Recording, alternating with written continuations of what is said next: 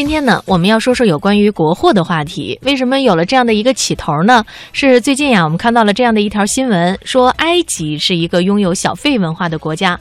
去埃及旅行的时候呢，除了准备一些埃镑零钱，很多导游还会提醒你带一样中国特产，就是清凉油。嗯，据说这款来自东方的神奇药膏，已经成为当地人十分喜欢的小费替代品了。哎，这个中国游客在埃及的时候呢，经常会碰到当地人啊，用这个拇指划过额头的这个动作，来表示说你有清凉油吗？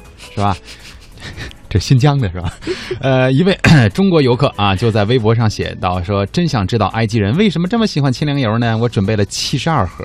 其实也好想吧，埃及多热呀，是吧？嗯又干。啊，然后容易中暑嘛，是吧？嗯你说抹点清凉油，他们从来不知道中国的这个小小的清凉油有如此大的功效。对，因为我们有的时候主持人啊，在这个直播间，因为是密闭的嘛，嗯上上节目时间久了以后，都会有一点点的这个不太舒服哈。我们也看到有一些主持人上上节目的时候是会带一点点风油精或者是清凉油的给自。己提神。对啊，那美国某购物网站销售的中国风油精和清凉油呢，销量和评价都不错，价格呢大概是八到十美元，嗯嗯嗯嗯，其实比在国内买还要贵，就啊五十多了，至少。也啊可以让我代购啊，给他们。咱们现在那天我好像在楼底下还看见了一个小卖部啊，有卖这个清凉油，特别小的那种小小盒的啊，两块钱，还有那个更小的一块钱嗯。啊，这人家卖五十啊，商机呀、呃，其实，在国外呢，我们看到有一些东西啊，还真比在国内就卖的贵啊。我们今天呢，也给大家来历数一下城内开花啊、墙内开花、墙外香的这些中国货。比方说老干妈，这是中国挺知名的一个调味品的品牌了。那在国内市场的售价呢，一般情况下大家觉得还算是平民的一个价段哈，嗯算不上是奢侈品。但是在美国，只有有钱人才能够吃得起。在亚马逊网购老干妈，价格是十到二十美元不等。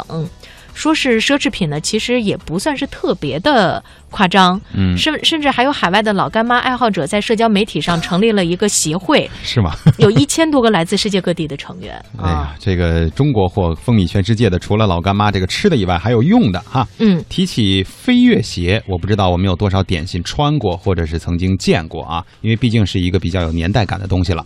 呃，上世纪七八十年代呢，有那种就是白色的红蓝花纹、黄色牛筋底儿的球鞋，上面还有一小标，然后写着“飞跃”二字啊，在街头随处可见。越来现在呢，越来越多的这个国外运动品牌也进入到了中国，那么飞跃这个品牌就被我们中国人遗忘了。而在二零零八年，嗯，这个好莱坞男星呃布鲁姆啊，在纽约的街头拍片的时候，穿了一双飞跃，被遗忘的飞跃鞋再次进入到了国人的视野。那么经过法国人的收购之后，二十元的这一双臭球鞋啊，摇身变成了五十欧元的潮鞋。嗯，另外的一些备受外国的这些网民们欢迎的国货，中国国货啊，像大宝 S O D 蜜，哎，抹了抹了一点针对得起咱这张脸啊，嗯还有那个天天见是吧？啊，藿香正气水。另外还有一个痰盂儿，这个可能很多的朋友没有想到，就是很多很多外国朋友吧，很喜欢就是中国八十年代畅销的那种红双喜的那个，嗯嗯嗯。据说他们主要是用来盛食品。啊，物物尽其用啊，这属于。就是喝啤酒啊，当果盘儿啊，他们觉得那嗯个大红喜字很有吉祥的意味啊。不错，你们的量挺大的啊，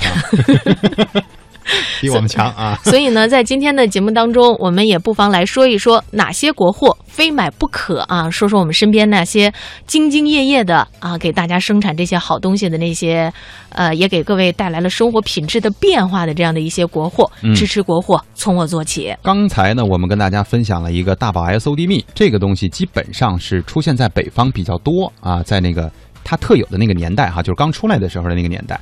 呃，南方如果我没记错的话，尤其是上海，就华东地区，有很多的这个呃朋友可能会比较喜欢用那个郁美净，嗯，是吧？我小时候也用。还有什么什么粉来的，我记得。啊、呃，还有我上次去扬州的时候，在这里也买了一种化妆品，嗯叫谢富春，啊，这个我还真是没听说过了。非常好用的一款国货哈。嗯。